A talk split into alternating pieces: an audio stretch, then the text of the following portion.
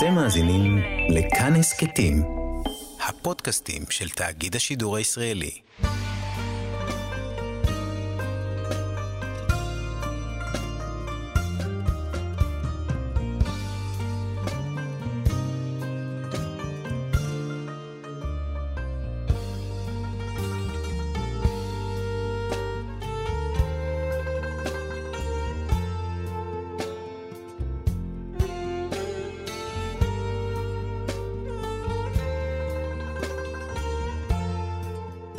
שלום, כאן מורשת חברותה, לימוד משותף עם הרבנים ואנשי חינוך בנושא תנ"ך, הלכה ואמונה. היום אנחנו לומדים תנ"ך יחד עם הרב דוקטור יוסף מרקוס, מרצה לתנ"ך ותורה שבעל פה הוא מרכז ימי העיון בתנ"ך במכללת הרצוג. כאן ליד המיקרופון, ידידיה תנעמי, שלום לך כבוד הרב. שלום ידידיה. אנחנו רוצים uh, כבר לעבור לספר מלכים, אבל אנחנו צריכים ככה לעשות את הסגירה הזאת, את המעבר מספר שמואל ב' לספר מלכים. אנחנו רואים uh, פרקי סיום שהם uh, מאוד מעניינים. כן, אז אנחנו עסקנו uh, בפעם שעברה בהרחבה במרד אבשלום, ובעצם לא הספקנו מספיק לדבר על הפרקים האחרונים של ספר שמואל, נציין רק מה יש שם. קודם כל, מיד אחרי מרד אבשלום, יש את uh, איזשהו מרד נוסף uh, של שבן בן בוכרי, uh, מרד שקשור למתח, שקיים לאורך כמעט כל המקרא. כל התנ"ך בין שבטי ישראל לבין יהודה. אז זה נספח כזה למרד אבשלום, סיפור כמובן משמעותי כשלעצמו.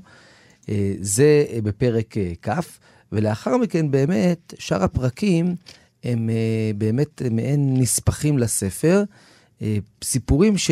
רובם לאו דווקא התרחשו בסוף ימיו של דוד, אלא בתקופות שונות, שמסיבות כאלה ואחרות, צריך כמובן להיכנס לכל סיפור וסיפור ולכל פרק ופרק וללמוד אותו בעיון, אבל מסיבות כאלה ואחרות אה, הוחלט לשים אותם ככה בסוף הספר. ופה יש לנו אה, גם אה, אה, סיפור על אה, רעב שהיה בימי דוד, שמתקשר לעונש על מה שעשה שאול הגיוונים. יש לנו בסוף הספר ממש את רשימת הגיבורים של דוד, את המפקד שדוד עשה והמגפה שבאה אחריה. זאת אומרת, יש פה כל מיני סיפורים ששוב, כל אחד מהם דורש כמובן עיון כשלעצמו, אבל עצם העובדה שרובם כנראה לא התרחשו בסוף ימיו של דוד, מלמד שזה סוג של נספח לספר. סגירה לספר. בדיוק. אבל בואו, בואו רגע כן אה, נתמקד בשירת דוד, שמופיעה כאן בפרק אה, כ"ב. היא ודאי אה, משמעותית והיא ממש סוגרת את הספר. ודאי אם אנחנו נזכרים שספר שמואל פתח עם שירה. נכון, שירה של חנה. חנה. בדיוק. זה היה גם יפה, לסגור עם שירה שהיא בעצם מסכמת את ימי דוד, ההודעה של דוד לקדוש ברוך הוא. הרי השירה הזאת היא הפכה להיות גם הפטרה. נכון, הפטרה בשביעי של פסח. במקביל באמת לשירת הים. אז יש לנו הרבה מאוד שירות בתנ"ך, חז"ל מונים את השירה שלנו כשירה השביעית.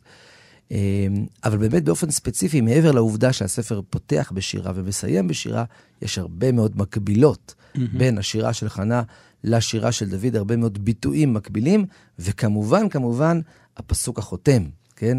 אם אנחנו רגע נתחיל מהסוף, אחרי זה נחזור כן. אחורה, אז דוד אומר בסוף, מגדול ישועות מלכו ועושה חסד להמשיכו לדוד ולזרעו עד עולם. כן, אנחנו ודאי מיד נזכרים בשירת חנה, שגם היא הסתיימה באופן מאוד מאוד דומה, עם שוני אחד משמעותי, אבל משהו באמת מאוד דומה, כאשר חנה סיימה ואמרה, ויתן עוז למלכו וירם קרן משיחו. כן, ממש מקביל, מגדול ישועות מלכו ועושה חסד להמשיכו, אז גם חנה אמרה דברים דומים.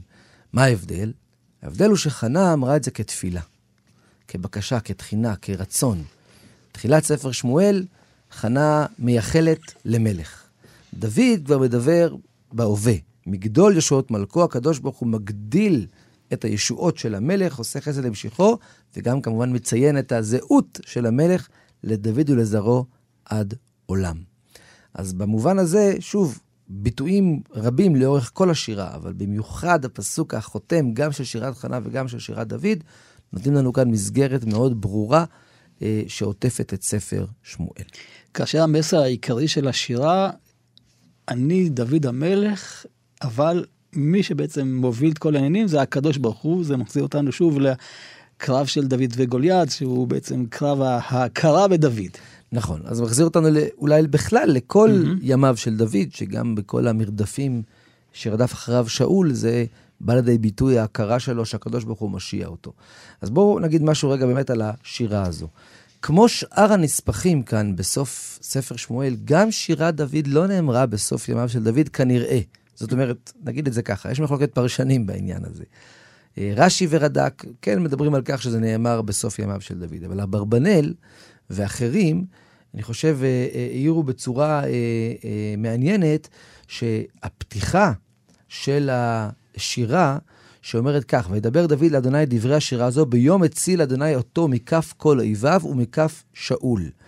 אז קודם כל, הביטוי הזה, מכף כל אויביו, מתחבר לנו לפרק ז', פסוק א', הרבה לפני סוף ימיו של דוד, כאשר דוד כובש בעצם את היבוסי, ורוצה לבנות את בית המקדש. ויהי כי ישב המלך בביתו, ואדוני הניח לו מסביב מכל אויביו. זה אותו ביטוי שלנו כאן, ביום הציל אדוני אותו מכף כל אויביו ומכף שאול. זאת אומרת, נראה שהשירה הזו נאמרה באותו שלב, כאשר דוד כבש את היבוסי, לחם בפלישתים בעמק רפאים, התחושה שלו הייתה, בזמנו דיברנו על כך... סיום פרק של מלחמות, של... כן, דיברנו על כך בעבר, שכך הוא חשב, ולכן כן. הוא רצה לבנות את המקדש, הקדוש ברוך הוא בעצם בא ואמר לו, באמצעות נתן, המלחמות לא נגמרו עדיין, זה לא הזמן, אבל ודאי היה פרק משמעותי שהסתיים.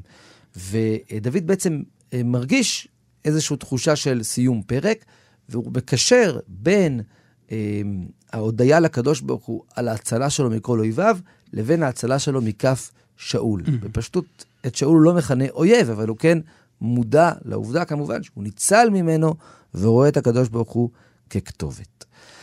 אז זה, זה ככה הכותרת שיכולה ללמד אותנו כדברי אברבנאל, שזה לא נאמר דווקא בסוף ימיו של דוד, אבל זה, הוא שם פה בסוף הספר כדי לסגור את המעגל עם שירת חנה. כן. מה לגבי התוכן? אז בתוכן באמת, כפי שציינת, יש פה הרבה מאוד הודיה לקדוש ברוך הוא. אבל זה ככה, יש פה כמה דברים מאוד מעניינים. דבר ראשון... הטבע מופיע פה הרבה. מה זה? הטבע מופיע פה הרבה. כן, תיאורים. אז נתחיל מזה שבעצם, בדומה לשירת דבורה, אה, דוד פותח פה, קודם כל, בהכרה עקרונית שהקדוש ברוך הוא, הוא זה שמגן בעדו, עוד רגע נזכיר גם את ספר תהילים, ואחרי זה הוא מתאר את העובדה שהקדוש ברוך הוא כאילו התגלה, יצא ממקומו והתגלה אליו mm-hmm. באופן אישי, כן? זה כאן מפסוק ח' ואילך. זאת אומרת, הפסוקים הראשונים, ב' עד ז', מתארים באמת את הקדוש ברוך הוא שהוציא אותו והושיע אותו, והוא הסלע שלו, המגן שלו, והמשברים, מוות שהוא היה בהם וכולי וכולי. ואז בפסוק ח' הוא, הוא מתאר פה איזושהי התגלות אלוקית, כן? שכוללת אה, איזושהי רעידת אדמה, תזוזה, והקדוש ברוך הוא רוכב על כרוב ומגיע כדי להושיע אותו. ממש תחושה שהקדוש ברוך הוא נגלה אליו באופן אישי, וזה מאוד מזכיר את שירת דבורה, כי גם שירת דבורה פותחת ככה, שהקדוש ברוך הוא כביכול יוצא מסיני ובא להושיע את עם ישראל. ההבדל הוא שפה מדובר על תחושה אישית של דוד, שהקדוש ברוך הוא בא לקראתו, בעוד שאצל שירת דבורה זה דובר באופן כללי על הקדוש ברוך הוא שבא לקראת עם ישראל. אז באמת אחרי הפתיחה שבה הוא אמ, מודה לקדוש ברוך הוא על כך שהוא אה, שומר עליו, הוא מתאר בהמשך את ההתגלות, ואז גם הוא מתאר את הקדוש ברוך הוא כמי שמלמד אותו מלחמה, כן? וזה מזכיר, כפי שדיברת, את אה, גוליית, את הניצחון על גוליית, אה, ובכלל את דוד, שזו התחושה שלו, שגם כשהוא מצליח ומנצח, בסוף הקדוש ברוך הוא הוא זה אה, שמושיע. ויש פה עוד הרבה פסוקי שבח, שוב, חלקם מזכירים ממש את שירת חנה, פסוק ל"ב, כי מי אל מבלעדי אדוני ומי צור מבלעדי אלוהינו, זה ממש דברים שגם אה, חנה אמרה. הוא מדבר על כך שהקדוש ברוך הוא מושיע אותו מהאויבים, והסיום, באמת, זה על כן עודך אדוני בגויים ולשמך אזמר, וכפי שאמרנו, תפילה עקרונית שהקדוש ברוך הוא ישמור את המלוכה ואת בית המלוכה לעולמי עד. הזכרת קודם את העניין שזה גם מופיע בתהילים, אפשר אולי לעשות העתק הדבק, לקחת את הפרק הזה ולהביא אותו לתהילים, יש הבדל ביניהם? אז באמת בתהילים אה, י"ח אה, יש לנו בעצם אה, פרק מקביל, כמעט מקביל לפרק שלנו. למנצח לעבד אדוני לדוד אשר דיבר אל אדוני את דברי השירה הזו, ביום הציל אדוני אותו מכף כל אויביו ומיד שאול.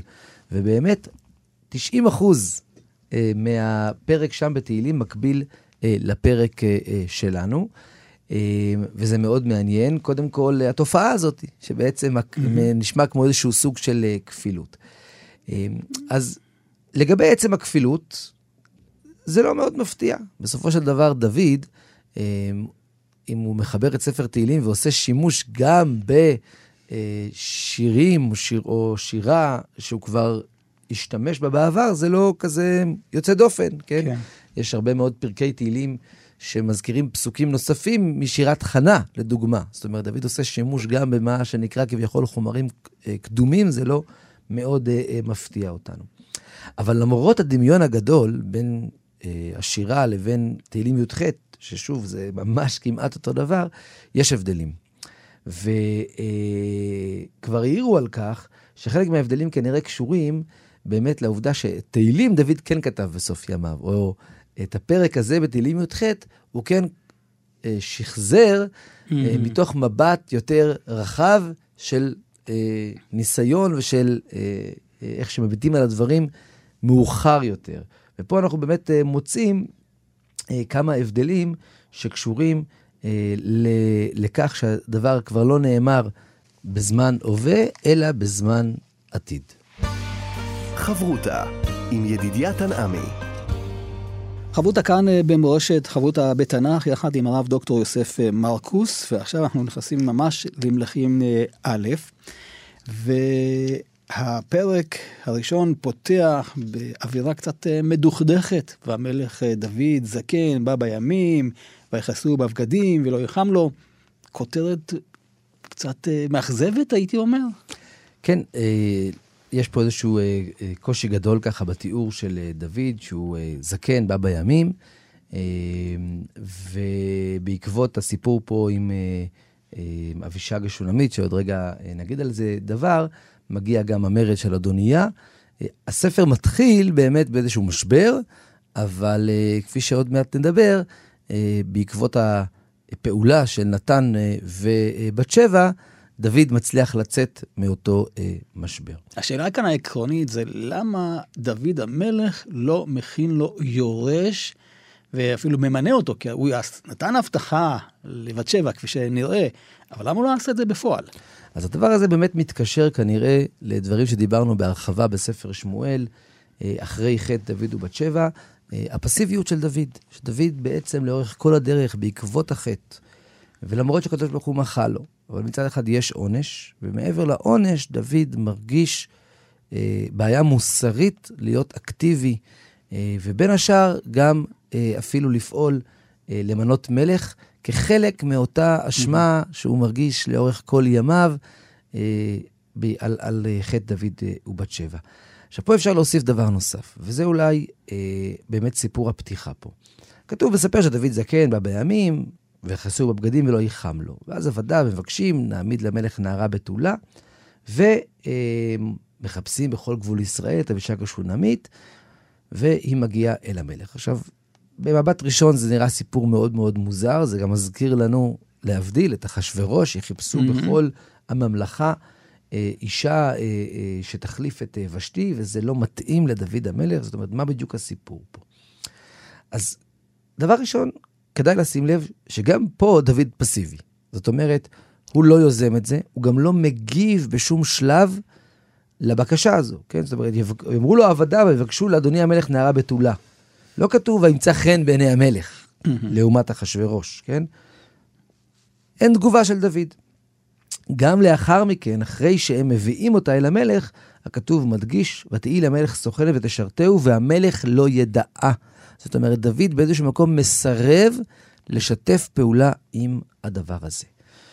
ופה יש אה, מקום להציע שאותם עבד, עבדים שבעצם ביקשו לעזור לו, הם לא באמת רצו בטובתו. כלומר, יש כאן ואולי, תרגיל? בדיוק, ואולי הם חלק מעשייה של אדוניה, אוקיי? וזה איזושהי הקדמה למרד של אדוניה.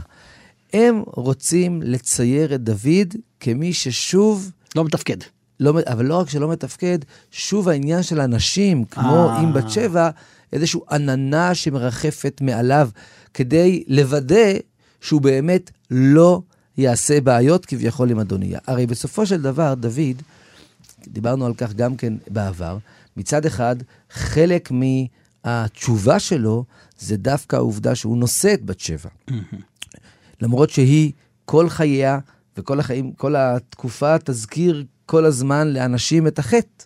כן, אנשים יבואו ויגידו, אה, הנה בת שבע איתו, ואפילו שלמה, בסופו של דבר, למרות שהוא לא הילד שנולד מהחטא עצמו, אבל יש בדבר הזה איזושהי תזכורת תמידית לחטא. היה יותר קל לדוד להיפטר מבת שבע ולהמשיך הלאה. אז אולי אפשר ו... להגדיר את זה בלשון של ימינו, מנסים פה לתפור לו תיק? בדיוק. זאת אומרת, לצייר אותו באופן כזה שהוא אה, שוב ירגיש או לא יוכל באופן להגיד... חופשי להתבטא, ודאי לא ביחס לבן של בת שבע, כי אה, אנשים שוב ירננו. עכשיו, דוד לא, לא משתף פעולה עם הדבר הזה, אבל זה מה שהם מנסים לעשות, אותם עבדים, שלמראית עין אפשר לחשוב שהם רוצים לעזור לו, אבל ייתכן מאוד שבעצם הם אה, אה, חלק מסיעת אדוניה. ובאמת, מיד לאחר הסיפור הזה, אדוניה בן חגית מתנשא לאמור, אני אמלוך. ובעצם יש כאן אה, בן של דוד, שמחפש למלא את הוואקום. דוד הוא לא רק פסיבי עכשיו כמו שמואל ב', הוא כבר זקן, בא בימים, כן? כאילו רואים את הסוף. דוד לא ממנה יורש באופן רשמי. הוא הבטיח לבת שבע, אבל הוא לא עשה את הפעולה הנדרשת, והיא להודיע לפני כל העם ששלמה ימלוך אחריו, ומי שנכנס פה לוואקום הזה, זה אחד מהילדים, אדוניה בן חגית. למה דווקא הוא? איזה יתרון יש לו? אמ, קודם כל אנחנו רואים לאחר, בהמשך, אנחנו רואים שהוא, אה, אמ, היה לו מראה חיצוני מרשים, כן? שהוא יפה תואר, אה, יותר מאחיו, אומר הרד, הרד"ק, כן? אה, נקרא אולי את לשון הרד"ק, אומר, מתפאר ומתגאה אני אמלוך, כי חשב, לפי שהיה יפה תואר יותר מאחיו, כמו שאמר, וגם הוא טוב תואר מאוד, ואמר בליבו, שאביו היה אוהב אותו יותר מאחיו, לפי שלא גער בו מימיו ולא יכיסו אה, ולפיכך היה מתנשא לאמור, אני אמלוך. זאת אומרת, הוא הרגיש איזושהי אה, תחושה ככה אה, גאוותנית כנראה, שהוא זה שמתאים לתפוס את המלוכה, והוא מתחיל, קודם כל הוא עושה לו רכב ופרשים, זה בשלב הראשון. אה, ומתנהג כמו מלך עוד לפני שהוא מלך. זה מזכיר לנו את אבשלום, עוד לפני אה, המרד. ודבר שני, כפי שבאמת העיר הרד"ק, אה, אבא שלו לא העיר לו על זה כל ימיו. זאת אומרת, דוד בפסיביות שאוחזת בו, אה, לא מוכיח אותו על הדבר הזה ואומר לו, למה אתה עושה ככה? אתה לא אמור למלוך אחריו. אז, אה, אז מבחינתו... אז הוא הבין שאפשר כן, להמשיך נכון. הלאה. עכשיו, הכתוב גם מסיים, ואותו ילדה אחרי אבשלום. זאת אומרת, אם אבשלום מת, אז אני הבא בתור. אז בשלב הראשון אדוניה פשוט מתחיל להרגיל את האנשים לרעיון, עוד לפני שהוא עושה מעשה. ואז הוא מחליט להתחיל לפעול ממש, והוא יוצר סיעה.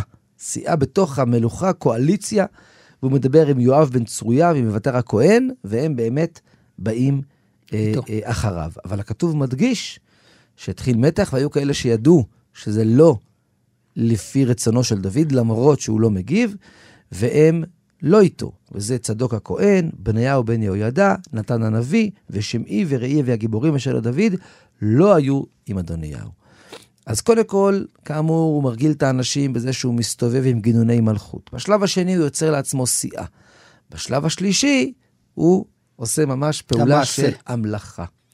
ואדוניה הולך לעין רוגל, הוא קורא לכל אחיו בני המלך, לכל אנשי יהודה עבדי המלך. הכתוב מדגיש את מי הוא לא מזמין. הוא לא מזמין את מי שהתנגד לו, אבל הוא גם לא מזמין את שלמה. וזה רמז ברור לכך שהוא ידע שמי שאמור באמת למלוך, זה שלמה. וזה נראה כאילו הדברים הולכים לכיוון לא טוב. ונתן הנביא רואה את הדבר הזה ומחליט לפעול. צריך לעשות פעולה כדי לגרום שההבטחה של דוד לבת שבע ששלמה ימלוך אחריו, אכן תוגשם. אבל זה לא רק, אני חושב, הרעיון של קיום ההבטחה.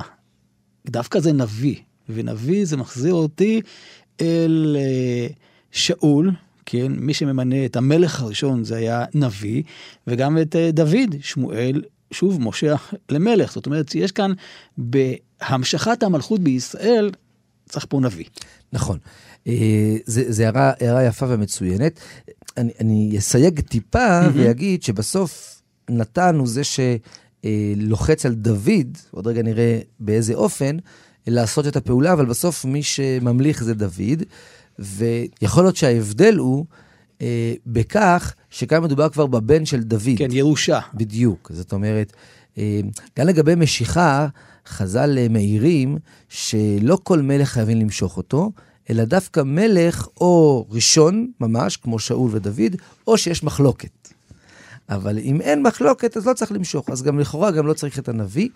אה, אבל אני מסכים לגמרי שמצד שני, הנביא כאן מעורב, וזה מאוד מזכיר לנו את אה, אה, שמואל שמשך את שאול ולאחר מכן את דוד. אז מה עושה פה נתן?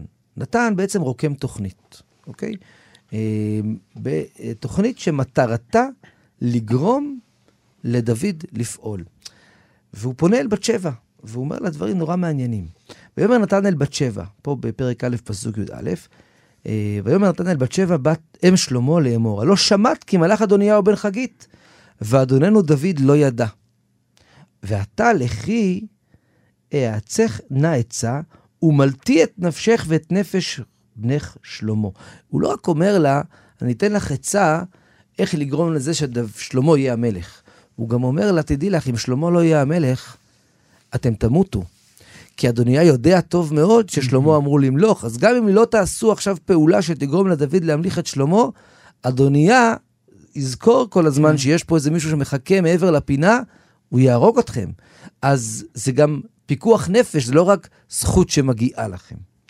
ואז הוא רוקם תוכנית. ומה בעצם התוכנית של נתן?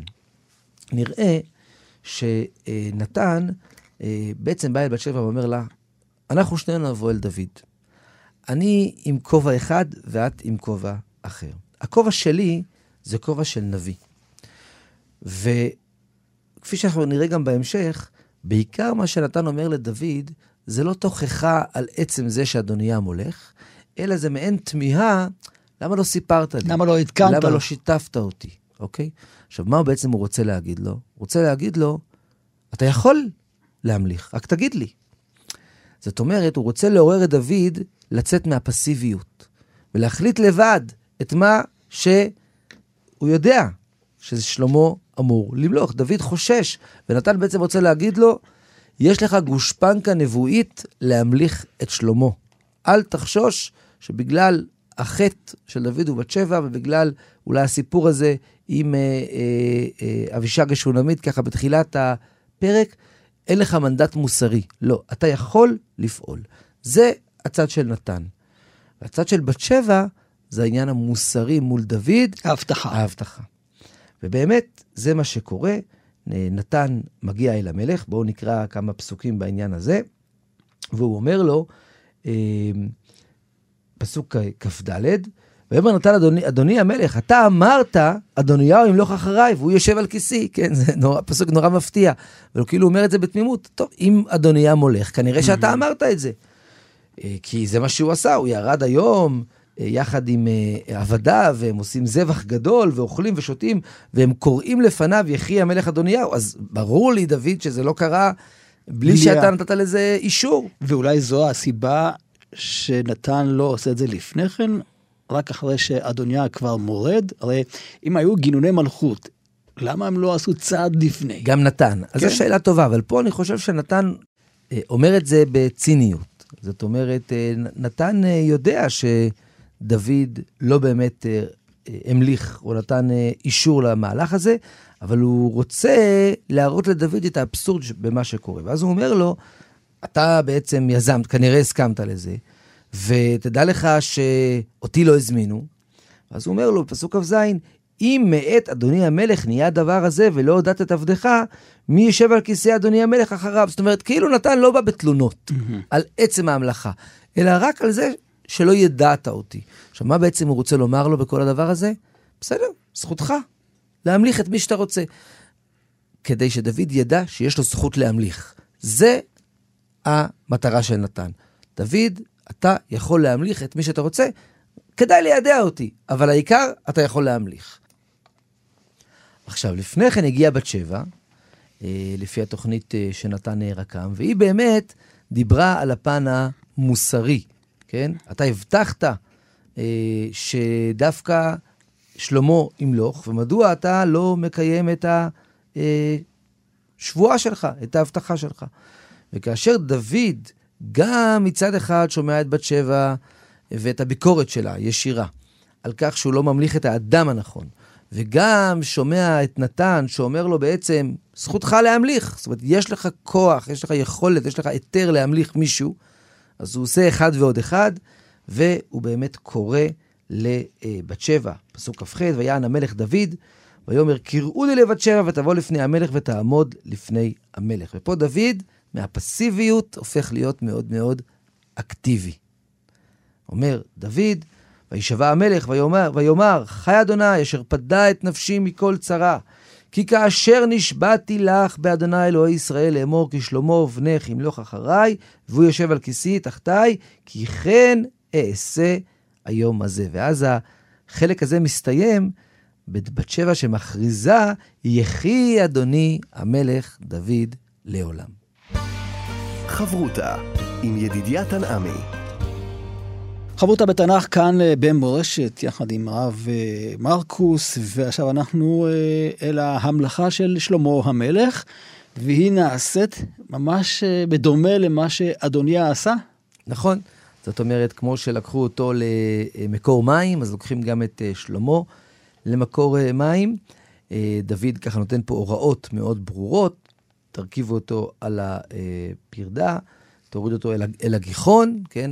זוכרים שאדוניה נמצא בעין רוגל, זה מעיין אחר, ותתקעו בשופר ותגידו יחי המלך. ואכן אה, עבדי דוד אה, עושים את זה. עכשיו, אגב, מאוד מעניין, שבעצם דוד ממליך את שלמה עוד בחייו. נכון. הרי כנראה התוכנית המקורית הייתה שאחרי שדוד ימות, ככה בדרך כלל זה קורה, שלמה ימלוך. אבל פה, בגלל שאדוניה כבר אה, מלך בעצמו, היה צריך למנות את שלמה עוד בחייו של דוד. אז באמת עבדי דוד הולכים, ותוקעים בשופר, ויאמרו כל העם יחי המלך שלמה, ואז הכתוב עובר בפסוק מ"א למה קורה במחנה אדוניה. הם פתאום שומעים קול שופר. זה מאוד מעניין שיואב שומע את קול השופר. יואב הוא... שומע איש, טוב, הוא מזהה, המ... כן. איש המלחמה, נכון. קול שופר זה דבר שככה אה, אה, מוכר לו, וחושים שלו מתחדדים שהוא שומע את זה, ואז הוא אומר, מדוע כל הקריאה הומה? זאת אומרת, מה, או מה, מה, מה קורה כאן? אז מגיע יונתן בן אביתר ובעצם מספר להם את כל מה שקרה, ואולי היינו מצפים שיתחיל איזה קרב, יתחיל איזשהו מאבק. כתוב פשוט, אומר לנו שמיד אחרי שאנשי אדוניה שמעו שהמלך דוד המליך את שלמה, ויחרדו ויקומו כל הקוראים אשר אדוניה וילכו איש את דרכו. מתפזרים, כן? אה, קשר רשעים איננו קשר, זאת אומרת, mm-hmm. יש כאן איזשהו בסופו של דבר, חוסר מנהיגות של אדוניה.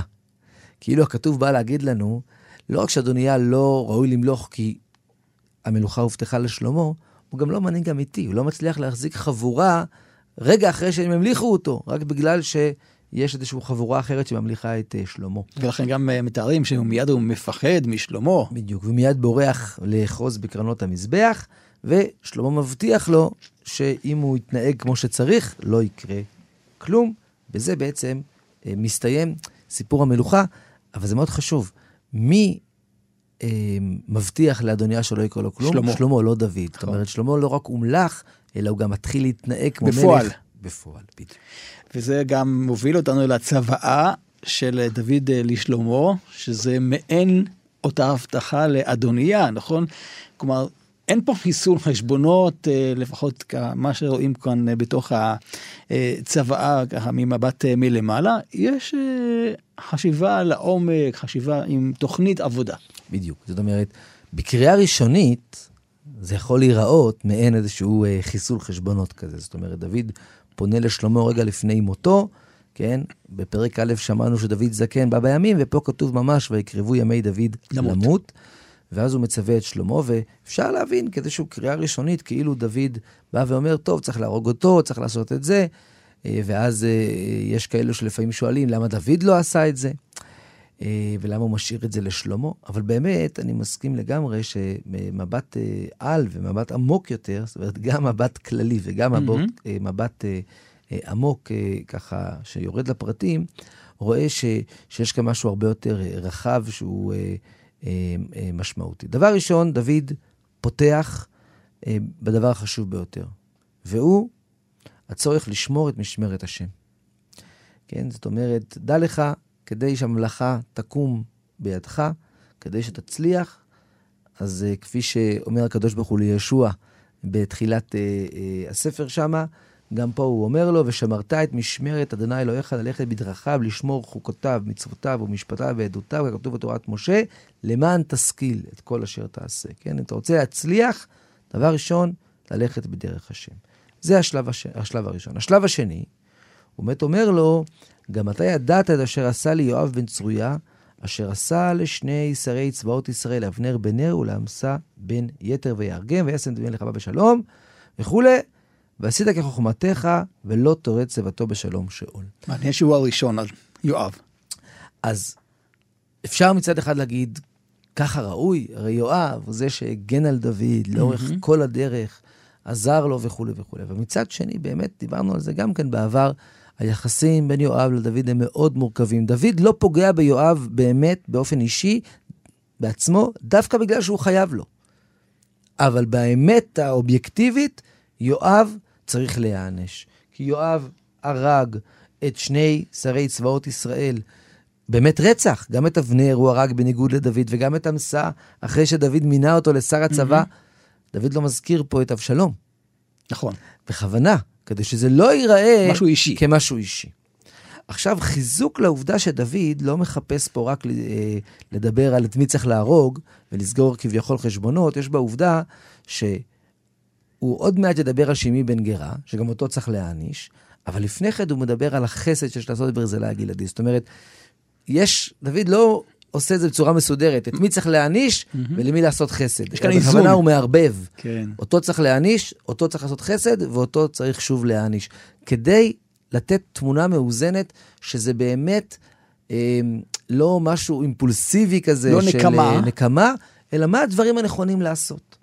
אז את יואב, הוא רומז שצריך להרוג. לבני ברזילי הגלעדי צריך לעשות חסד, כי הם הצילו אותו. ושמי בן גרה, גם פה הוא אומר, אני נשבעתי לו, שאני לא אעמיד אותו בחרב, אבל באמת, אל תנקהו. עכשיו, צריך לשים לב לפסוק פה, אל תנקהו כי איש חכם אתה. מה זה קשור uh, לחוכמה?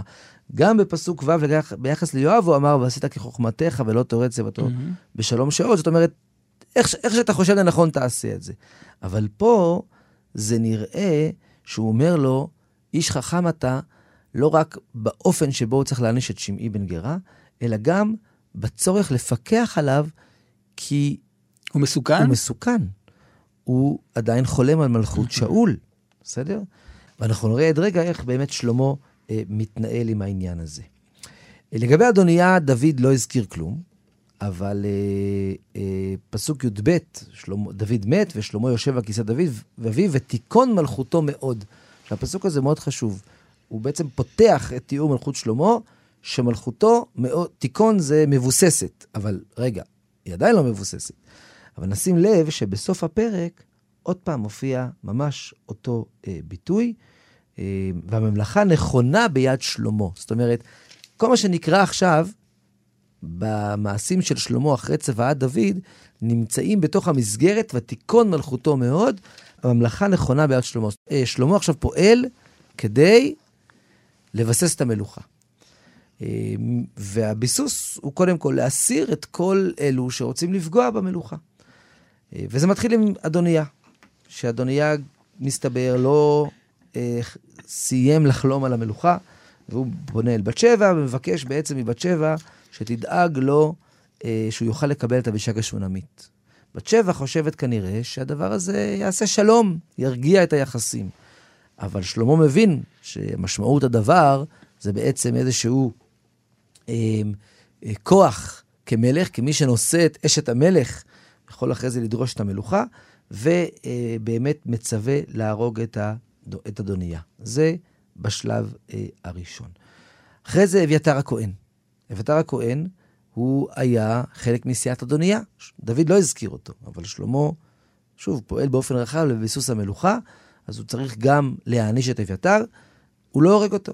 כן, כי הוא זוכר לו חסד. כן, אתה כהן, נשאת את ארון אדוני אלוהים לפני דוד אבי, וכי התענית בכל אשר התענה אבי, אז זה גם החסד עם אביו, אבל גם יש לו איזו קדושה כזו, כי בכל זאת סחבת את ארון השם. אבל הוא מגרש אותו לענתות, כן? ענתות זה עיר של כהנים, גם ירמיהו הכהן היה מענתות, אמ,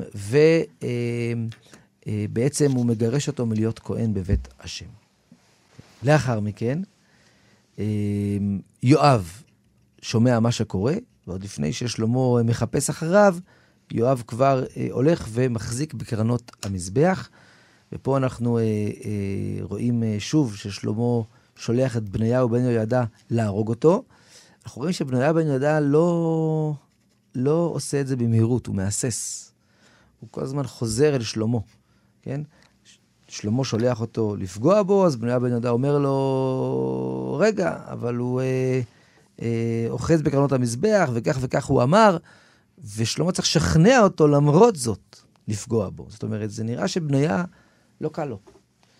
ולכן צריך שלמה להגיד לו, והשיב אדוני את דמו על ראשו, אשר פגע בשני אנשים צדיקים וטובים ממנו, ויהרגם בחרב, ואבי דוד לא ידע את אבנר בן נר שר צבא ישראל, ואת עמסה בן יתר שר צבא יהודה.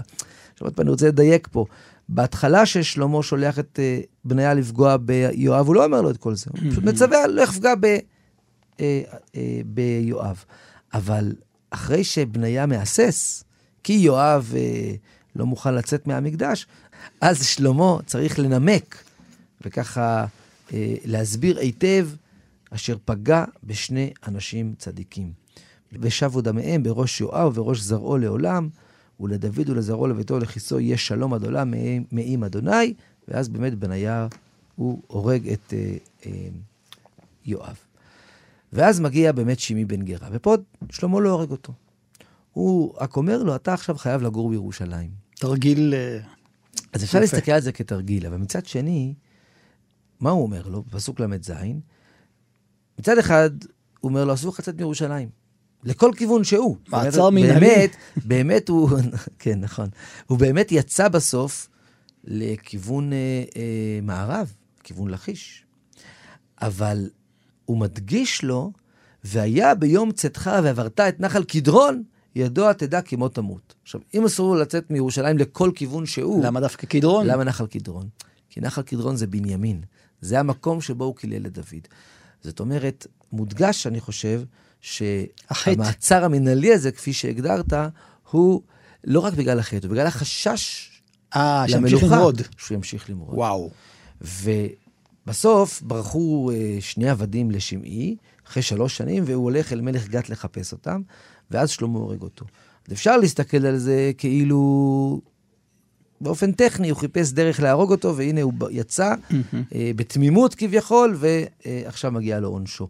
אבל זה שהוא הולך למלך גת, אנחנו זוכרים שדוד, כשהוא ברח אה. משאול, הלך למלך גת, יכול ללמד שבאמת שמעי לא ויתר על התוכניות שלו, ואולי חיפש לקרות בריתות כנגד שלמה, ובזה בעצם שלמה מבין שהוא צריך לפגוע בו, ואז כפי שאמרנו מקודם, אחרי שמסתיים כל המהלך הזה, שבעצם אה, אה, הורגים את מי שצריך להרוג, הכתוב שוב מדגיש מה הייתה המטרה. לא נקמה, אלא בממלכה נכונה ביד שלמה.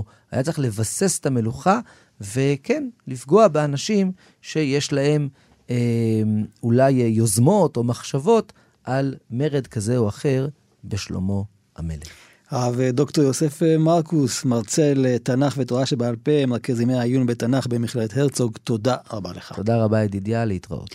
כאן ידידיה תנעמי, אנחנו נשוב וניפגש בחברותה הבאה, ניתן להאזין לתוכנית הזאת באתר כאן מורשת ובשאר יישומי ההסכתים. אתם מאזינים לכאן הסכתים, הפודקאסטים של תאגיד השידור הישראלי.